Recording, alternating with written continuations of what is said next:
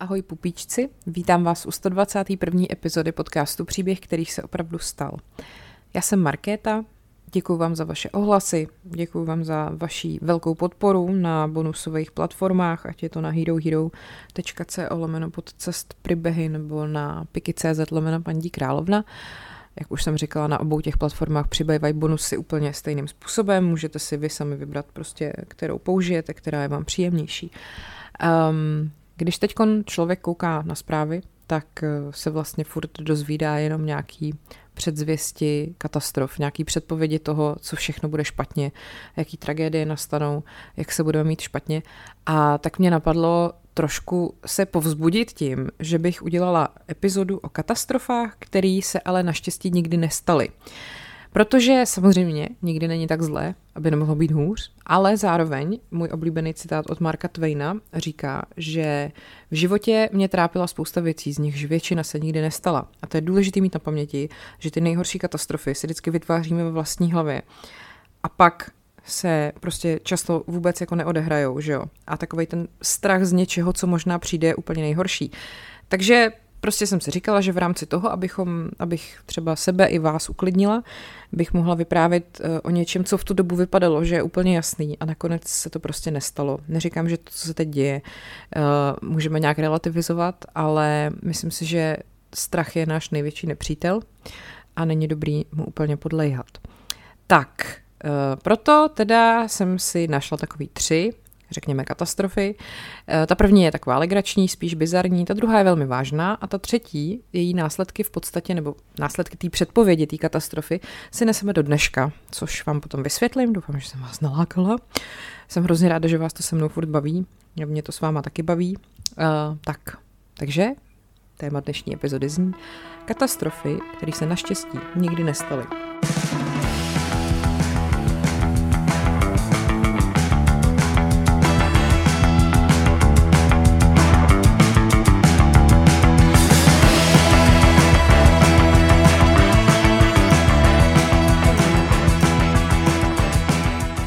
Začneme Heliovou kometou. Uh, nejdřív teda něco obecně o Heliově kometě, protože ona je velmi, si myslím, unikátní v tom, že vlastně ze Země je vidět každých 75 až 76 let a to znamená, že je to v podstatě jakoby kometa, která se objevuje v nejkratších časových intervalech ze všech.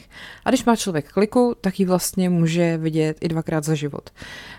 Je pojmenovaná po Edmundu Heliovi, který vlastně jako první v roce 1705 předpověděl její návrat, ale samozřejmě, že se tady objevovala už dávno, dávno předtím. Um, a zajímavý podle mě na tom je, nebo takový jako kouzelný, že když si to jako představíte, že tady tu kometu, prostě na ní se koukali uh, třeba před, nebo takhle, 240 let před naším letopočtem čínský astronomové.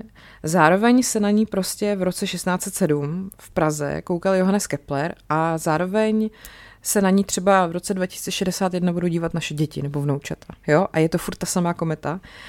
A mně to přijde takový hrozně jako hustý. No, uh, každopádně ještě, kdyby vás třeba, kdyby vás třeba zajímalo, co má společného Joto, Billy Eilish a Jaromír Nohavica, tak je to to, že všichni tyhle ty umělci nějakým způsobem eh, mají tu Heliovou kometu vlastně v tom svém díle zahrnutou. Jo? Třeba Jaroslav Seifert napsal sbírku básní Heliova kometa, Nohavica složil písničku kometa, že jo, uh, v roce 87, když se tady objevila jakoby naposled. Vím, že Nohavica je v kladbě a nemáme ho rádi, ale prostě jsem to chtěla zmínit. Billie Eilish má písničku Hellis Comet uh, na tom jejím loňském albu. No a Giotto v roce 1305 zachytil Heliovu kometu na svém plátně Klanění tří králů. Takže jak říkám, kdyby to bylo třeba v nějakém kvízu, co mají tyto lidi společného, tak už to víte. Tak a jdeme teda na to, co se dělo s Heliovou kometou. Ona teda 6. Ježíš Maria, teď jsem si tady praštila do mobilu, Doufám, že jste se moc nalekli. Mě občas někdo napíše, že se hrozně lekne, když si třeba praštím do fifine, nebo ty vlády, když řeknu, já si praštím do fifine, tak podle mě lidi, kteří neví, co je fifine, tak si musí myslet, že to je jako hrozně perverzní, co jsem teď právě řekla, ale fifine je prosím vás mikrofon, vy co to nevíte, jo, to je značka mikrofonu a já do něj třeba občas praštím nebo to a jdeme dál. 6. Eh, května 1910 se Heliova kometa přiblížila k Zemi a podle některých pověrčivých lidí zabila anglického krále Eduarda VII. On teda opravdu skutečně ten den zemřel. vlastně dědeček současný královny Alžběty II., ale pravděpodobně ho nezabila kometa. Myslím, že ho zabilo to, že byl starý. Um, samozřejmě, že třeba Britové si mysleli, že kometa je předzvěstí nadcházející invaze Němců a francouzi se třeba domnívali, že může za to, že se Séna vylila z břehů. No a úplně jako největší takový apokalyptický humbuk uh, vyvolal jeden pán, který v dopise Královské observatoři uh, napsal, že kometa způsobí, že si Pacifik vymění povodí s Atlantikem a pralesy Severní a Jižní Ameriky budou smeteny slanou lavinou přes písečné pláně Velké Sahary, převrhne se přes domy, lodě, žraloky, velryby a všechny druhy živých tvorů v jednu nesourodou masu chaotického zmatku. Um, tady ten pán se jmenoval Camille Flammarion a uh, byl to teda navíc člověk, který bohužel měl uh, nějaký jako kredit, protože to byl vlastně astronom, takže ho dokonce citovali do New York Times. Jo? A to se stalo několik měsíců předtím, než ta kometa měla přilítnout. A to, když potom něco takového napíšou v novinách, tak vás to jako úplně neuklidní, že jo. Uh, jenomže prostě je to francouz, že a francouzi mají úplně v DNA se prostě vzdávat předem, jako sorry.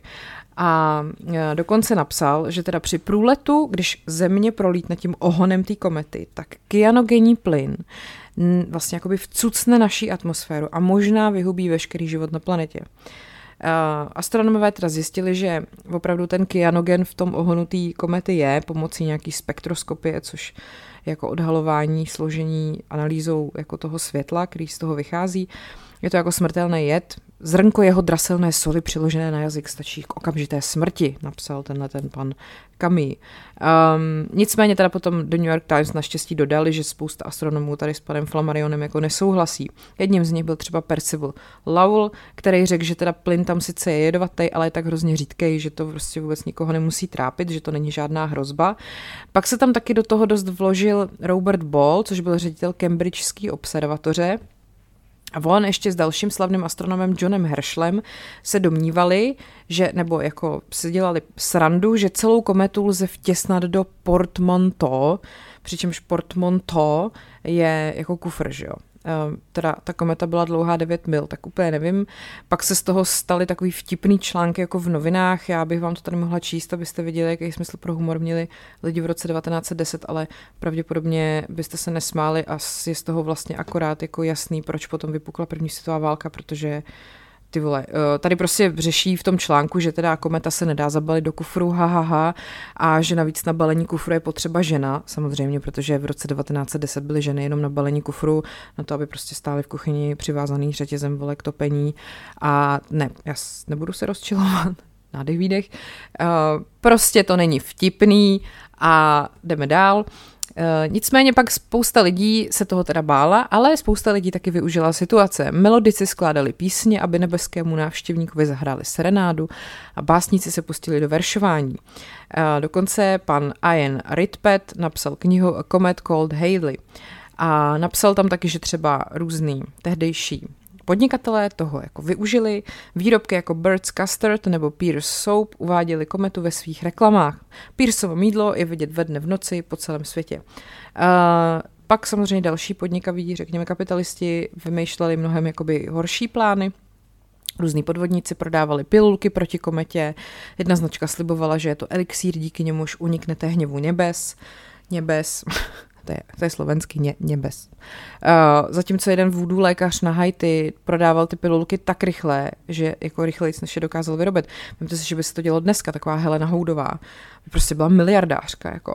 No, dva texaský šarlatáni byli zatčený za to, že prodávali cukrové pilulky jako všelek na všechno kometární, ale potom je policie propustila, protože se jejich propuštění dožadovali jejich zákazníci.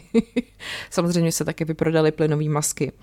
No, uh, pak některý lidi teda se z toho fakt trošku jako zbláznili, uh, jak právě tady pan Ritpet píše v té své knize, která jakoby dokumentuje tady tu paniku, že uh, jeden chlápek, takový honák, nebo jak se to řekne, uh, jo, takový ten člověk, co má prostě dobytek honák, no, uh, že se ze strachu z komety zešílel, zatímco v Kalifornii si jistý prospektor přibil nohy a jednu ruku na kříž a navzdory agonii prosil záchranáře, aby ho tam nechali. Já jsem chvilku přemýšlela, proč jenom jednu ruku a pak mi to došlo, že on vlastně tou druhou rukou to musel jako, že jo, tím kladivem přibít, takže potom potřeboval ještě někoho, kdo by mu přibil tu druhou ruku. Tak, ehm, kostely byly až po okraji zaplněny znepokojenými věřícími, a doma lidi zacházeli tak daleko, že si třeba ucpávali klíčové dírky, aby jako ty výpady té komety se nedostaly skrz ty dírky k ním dovnitř, což je very cute. Uh, rozumnější lidi teda nějak tak tušili, o co jako doopravdy jde, co to je kometa, že to je jako vlastně velkolepá událost, kterou prostě můžete vidět jednou za život, tak je štěstí, že se toho zrovna dožijete. A, takže když potom toho nějakého vlastně ona se přibližovala od 10. do 19. května, tak když potom toho 19. května 1910 eh, vlastně země jakoby procházela tím ohnem té komety, tak eh, lidi zaplnili střechy po celém světě, zatímco francouzi, kromě teda toho pana Flamariona, který už byl asi někde v podzemním krytu, eh, si užívali takzvané speciální kometární večeře. No ale tenhle ten pan Flammarion se teda prej té svojí teorie držel až do konce tý, jako toho přiblížení té komety, protože pak třeba i tvrdil, že čtyři pozorovatelé měli určité čichové zážitky, které jsou popisovány různě, jako pach hořící zeleniny, bažiny nebo acetylenu. Aha, ty vole, tak to už je úplně jako na hraně. Ve třídě 6a se ztratila cvička prostě. No a když si teda uh, lidi ve Francii pak uvědomili, že tady tu skoro apokalypsu těsně přežili, tak tančili a objímali se v ulicích. Eh, třeba lidi v Atlantě o tohle to všechno přišli, protože bylo zamračeno. Nicméně eh, třeba deník Atlanta Constitution s úlevou prohlásil, že možná ty mraky ve skutečnosti to město jako zachránili. Jo? Nicméně teda ve skutečnosti celou planetu Zemi prostě zachránila realita, že prostě kometa jako tu Zemi neničí a po tisíce let prostě lidský civilizace ty komety přicházely, odcházely a furt jsme tady, jako wow. No, uh, Potom, dva roky po této události, přišel s ještě fantasknější teorií Shezuk Chang Chin Liang z Císařské polytechnické vysoké školy v Šanghaji. Je zřejmé, že kometa nemá vůbec žádný ohon a takový ohon musí být sluneční, nebo a takzvaný ohon musí být sluneční paprsky, které při průchodu tělesem komety vypadají jako ohon. Nechápu vůbec, co tím chci říct. Pokud by byla kometa sama průhledná, mohla by vytvořit vypouklou čočku. Pak bude vše na Zemi spáleno za předpokladu, že sluneční světlo projde tělesem komety a ohnisko dopadne na povrch Země. Uh, no, nevadí. Každopádně teda kometa Haleyva kometa nikoho nezabila, pak ani v roce 87, když se vrátila znova. No a další kolo je v roce 2061, takže to máme za jak dlouho, za necelých 40 let, tak si na tu dobu pořiďte pořádný sluneční brýle. A to je tak celý, co se asi může stát, že vám to trošku zkazí oči. Takže to byla katastrofa, která se nestala takový legrační jako úvod a jdeme na tu vážnou, vážný střed a vážný střed a střed a to byla kubánská krize. Ono se o ní, myslím, že docela teďka mluví dost, právě proto, že to, je, že to bylo asi nejblíž, co lidstvo bylo mm, jaderný válce v podstatě, takže pojďme si říct, o co tam do prčic teda vlastně šlo. Uh, to byla vůbec asi nejděsivější událost studené války. Uh, já jsem teda o studené válce vydávala nějaký bonusové epizody, jestli si dobře vybavuju, ale říkala jsem si, že možná bych se k tomu ještě měla vrátit, protože tam je toho fakt hodně. Takže uvidíme, když tak mi napište, jestli by vás tyhle ty témata zajímaly. Um, bylo to dohromady 13 dní vlastně to bylo takový jako střetnutí, nestřetnutí uh, Spojených států a Sovětského svazu, který opravdu jako dovedli svět prostě na pokraj jaderné války, která naštěstí nikdy neproběhla. Uh, bylo to tak, že na podzim roku 1962 Spojené státy požadovaly, aby Sověti zastavili výstavbu nově uh, objevených raketových základen na Kubě, která byla komunistická. Že jo? A zároveň prostě Kuba je pouhých nějakých 90 mil od amerických břehů, takže to je jako velmi blízko. A tehdejší sovětský premiér Nikita Chruščov, nebo premiér, no prostě ten šéf té bandy, eh, se v roce 1960 zavázal, že bude Kubu bránit a předpokládal, že se zároveň Spojený státy nebudou snažit zabránit instalaci těch balistických raket středního a krátkého doletu právě na té Kubě. Jo? Takže prostě tady máme na jedné straně Sověty, kterých si chtěli bránit Kubu, tak si tam nainstalovali nějaké rakety a zároveň tady máme USA, kterým se nelíbilo, že někdo tak blízko jejich území si instaluje takovýhle rakety. Jo, prostě studená válka, za každým rohem američani viděli komunisty, rusové za každým rohem viděli prostě nějaký americký kapitalisty a takhle to prostě fungovalo. Nicméně fakt, že ty zbraně, které na té Kubě byly, mohly potenciálně úplně v klídku dosáhnout velké části území Spojených států. A tudíž prostě následovala jako hodně napjatá patová situace, ale ta se vlastně odehrávala paradoxně, nebo prostě jenom jako na nejvyšší úrovni, jo, že opravdu to vlastně celý se dělo mezi americkým prezidentem Johnem Fitzgeraldem Kennedym a Nikitou Chruščovem a hrstkou jejich jakoby nejbližších spolupracovníků. A e, vlastně takový ty jakoby byrokratický orgány obou těch zemí se na tom podíleli fakt jen malinko. A ta krize teda byla navíc plná různých jako nedorozumění, hrozeb a různých jako chybných odhadů, ale naštěstí byla jako zažehnána, jo. Takže a já tady mám takový jakoby takovou timelineu, jo. Takže 14. října 1962 americký špionážní letoun U-2 chvilka napětí, chvilka na smích, ne, dobře. Uh, byl prostě U2, no. Pilotovaný majorem Richardem Hazerem, Pořizuje stovky fotografií nově vybudovaných zařízení na kubánském venkově. Je to prostě divný, když tam vidíte takový ty chýše, že jo, chudí lidi prostě na Kubě a najednou mezi tím prostě jaderná hlavice. Takhle si to představuju já. Jak bude Heiser po letech vzpomínat v rozhovoru pro Associated Press, obává se, že se na něj bude pohlížet jako na muže, který rozpoutal válku. Ano, je to přesně tak. 15. října. Podle článku Petra Kornblua, což byl vedoucí analytik a expert na Kubu v Národním bezpečnostním archivu ve Washingtonu, ve Washingtonu DC, vlastně analytici eh, CIA ty Eh, na těch fotkách jakoby spatřují odpalovací zařízení, rakety a přepravní vozy, které naznačují, že ty Sověti opravdu budují místa pro odpálení raket, které jsou schopní zasáhnout cíle na téměř celém území USA.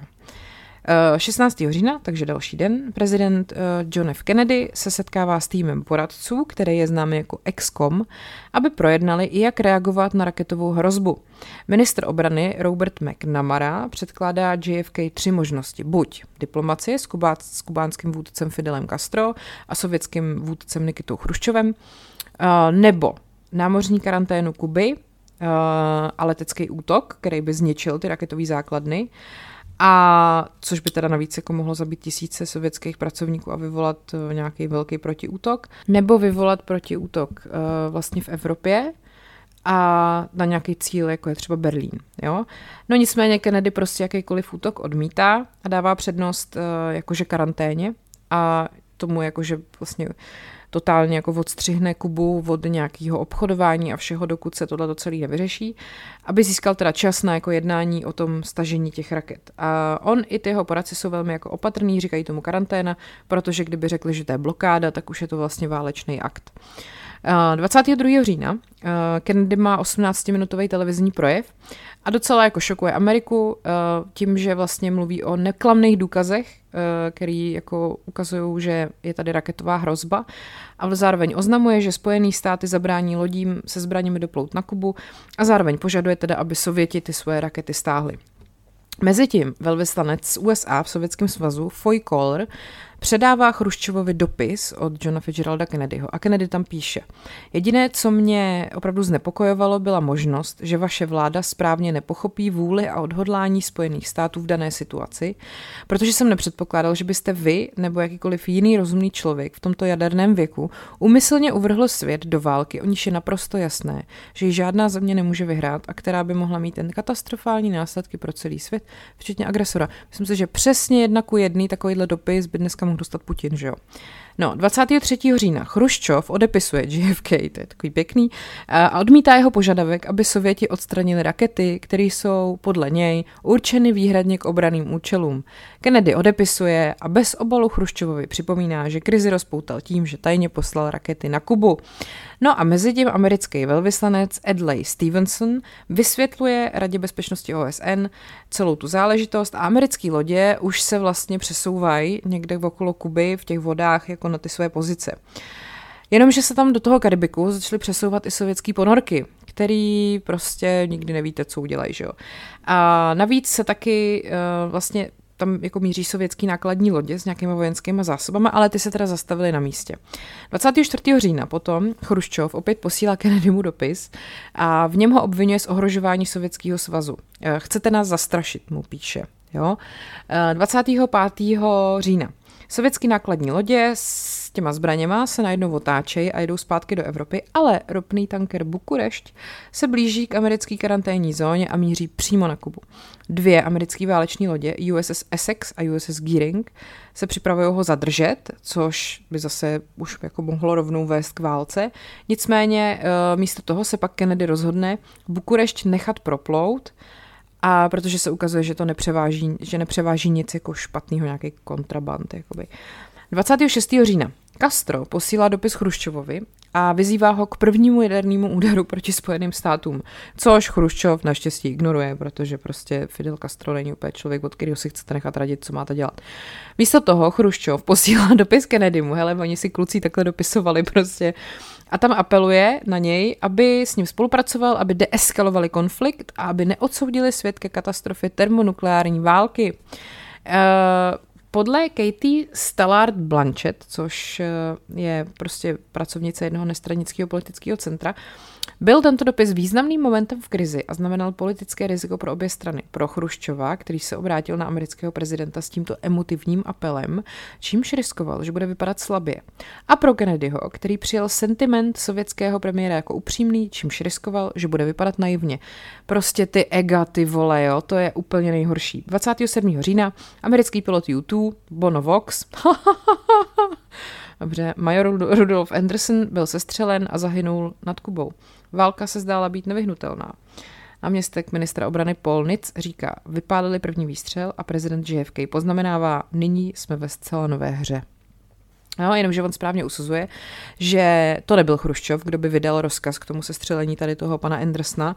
A tenhle ten incident vlastně přimě jak amerického, tak sovětského vůdce, aby si uvědomili, že to už fakt začíná být jako těsně ty vole. No a tak Chruščov posílá Kennedymu další dopis. Hele, to ještě, že to nedoručovala Česká pošta, ty vole, to bychom čekali do dneška na tu odpověď. Uh, v němž požaduje, aby Spojené státy v rámci dohody stáhly rakety z Turecka. JFK odpovídá nabídkou, že slíbí, že po stažení Rusů nezautočí na Kubu. No a potom JFK, jako brácha JFK, generální prokurátor Robert Kennedy, se setkává se sovětským velvyslancem Anatoliem Dobrininem a říká, že Spojené státy už plánovali stáhnout ty rakety z Turecka, ale nemohli to říct veřejně a vy to teďka chcete, ale my už jsme to chtěli předtím, takže prostě, aha, ty vole. No dobrý.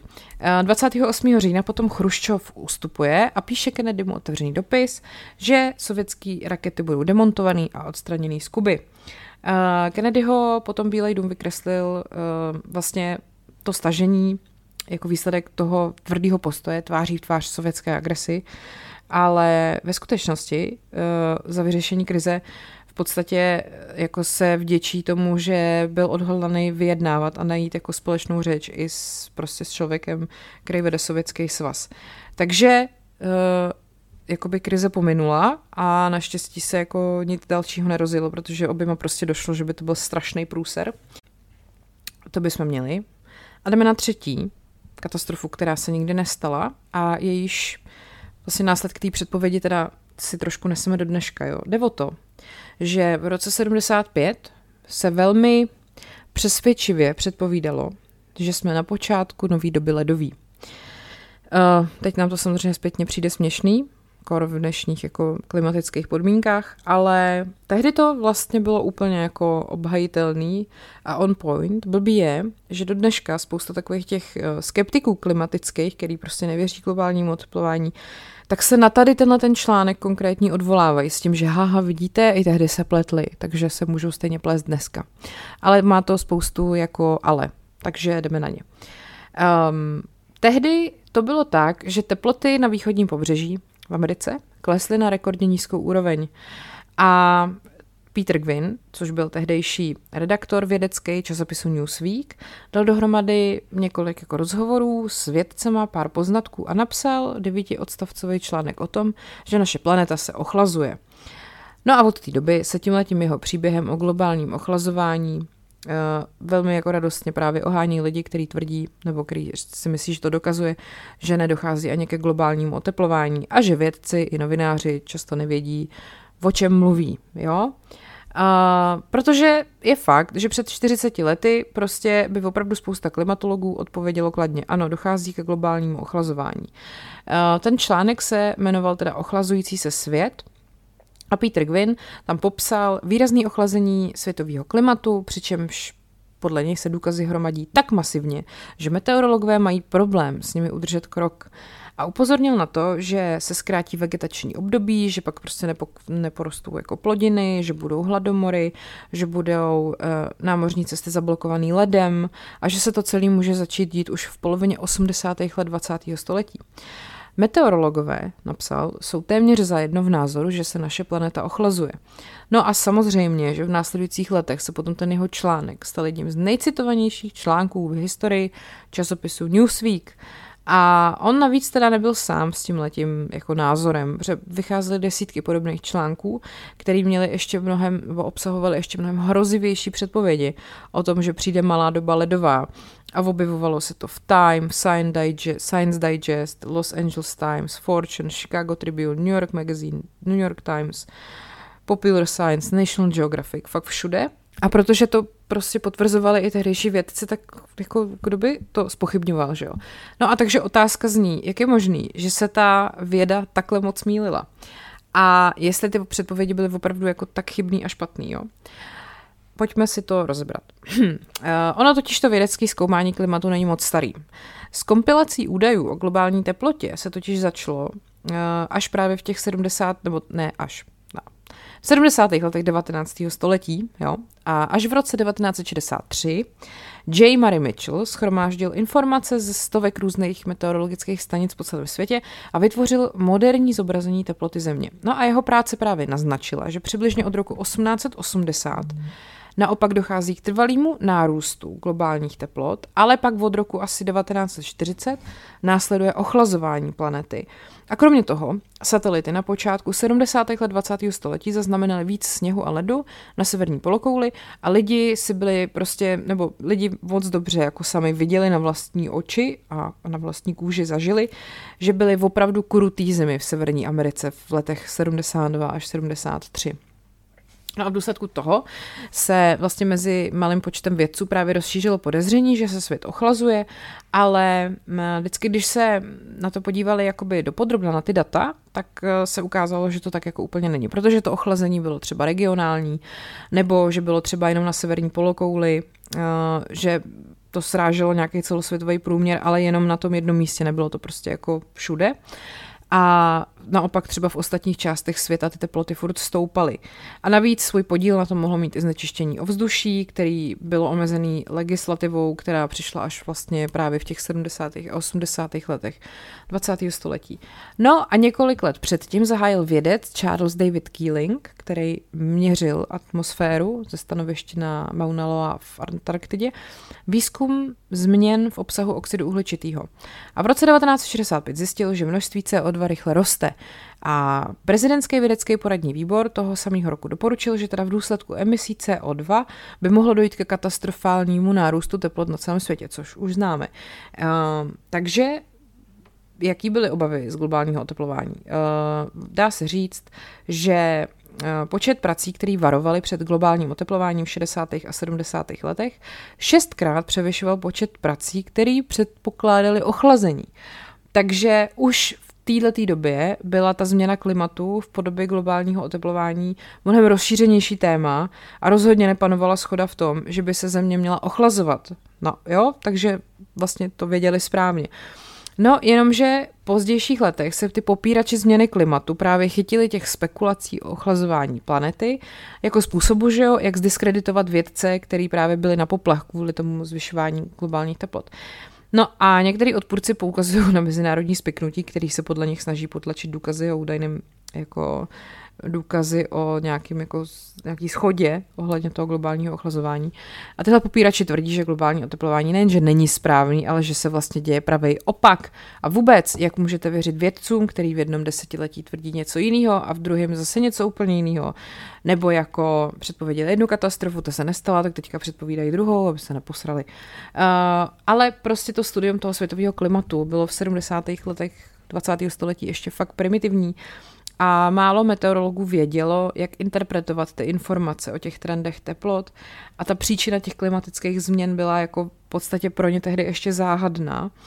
a ty informace byly neúplný, který schromažďovali a prostě se dali fakt interpretovat různýma způsobama, což jako je dneska už úplně jinak, že jo, eh, to strašně jako pokročilo, všechny ty biologické vědy od té doby a dneska prostě klima zkoumá hrozně moc vědců. No a dneska jsou prostě k dispozici lepší technologie, informace a uh, vlastně když se podíváme na dnešek, tak v žádný renovovaný vědecký publikaci už desetiletí, několik desetiletí nebyl publikovaný žádný jakože skutečný vědecký článek o tom, který by jako přichá, přinášel důkazy o tom, že se svět ochlazuje. Naopak se objevily tisíce studií, které nabízejí důkazy o globálním oteplování. A samozřejmě, že ty změny, které měly přijít, tak už nastávají. Takže už v letech 2009 až 10 97% klimatologů věřilo, že globální oteplování způsobuje lidská činnost. A to je velmi drtivá většina.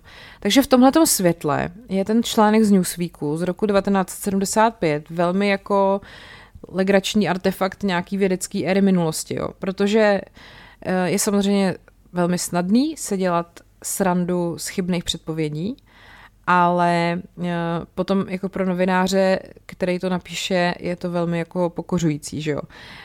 Koru, když je to 40 let. Takže tenhle ten pan Peter Gwyn, který to napsal, v posledních letech sebral odvahu a rozhodl se na to téma podívat znova. V roce 2014 napsal do časopisu Insight Science Minds, což je prostě skoro jazykolam, eh, vlastně a vysvětlil tam, jak ten článek vzniknul. Zatímco hypotézy popsané v onom původním článku se tehdy zdály být správné, klimatologové dnes vědí, že byly vážně neúplné. Naše klima se otepluje, nikoli ochlazuje, jak naznačoval původní příběh. Jednoduše řečeno, věda o klimatu se vyvíjela a pokročila tak to vedlo k novým poznatkům a to je úplně normální. Uh, Gwyn přiznal, že ačkoliv jeho článek přesně zachytil uh, to, co se tehdy mezi meteorologama myslelo, tak že prostě neřekl jako celý ten příběh, že vynechal spoustu uh, důkazů, které nebyly tak přesvědčivý v té době o tom, že právě narůstá obsah CO2 v atmosféře, ale nemohl vědět, že prostě iniciativy na snížení znečištění ovzduší vlastně tady ten výkyv chladnějších teplot v Severní Americe rychle vymažou a že to vlastně pomůže jako v vozovkách poslat teploty nahoru. Navíc taky uved, že když psal ten článek v Newsweeku, takže byl moc nadšený a nesprávně naznačil souvislost mezi globálním ochlazením a špatným počasím v USA, což bylo neopodstatněný a tak dále a tak dále. No takže prostě každý dělá chyby a ani autoři vědeckých článků nejsou bezchybní a on samozřejmě říká, že se jako celý život kvůli tomu cítí trapně, protože prostě tenhle ten článek mu každý předhazuje, každý si ho pamatuje a každý toho využívá. No. A samozřejmě, že z té jeho dlouhé kariéry, který, kdy, kdy těch článků napsal jako nespočet, si právě lidi pamatují hlavně tohleto. Uh, obávám se, že v mém nekrologu, nebo že mému nekrologu bude dominovat tento jediný článek v Newsweeku, chudák. Ve skutečnosti jsem získal ceny za psaní o vědě. Ještě říká, jo, hele, já jsem taky dokázal něco dobrýho.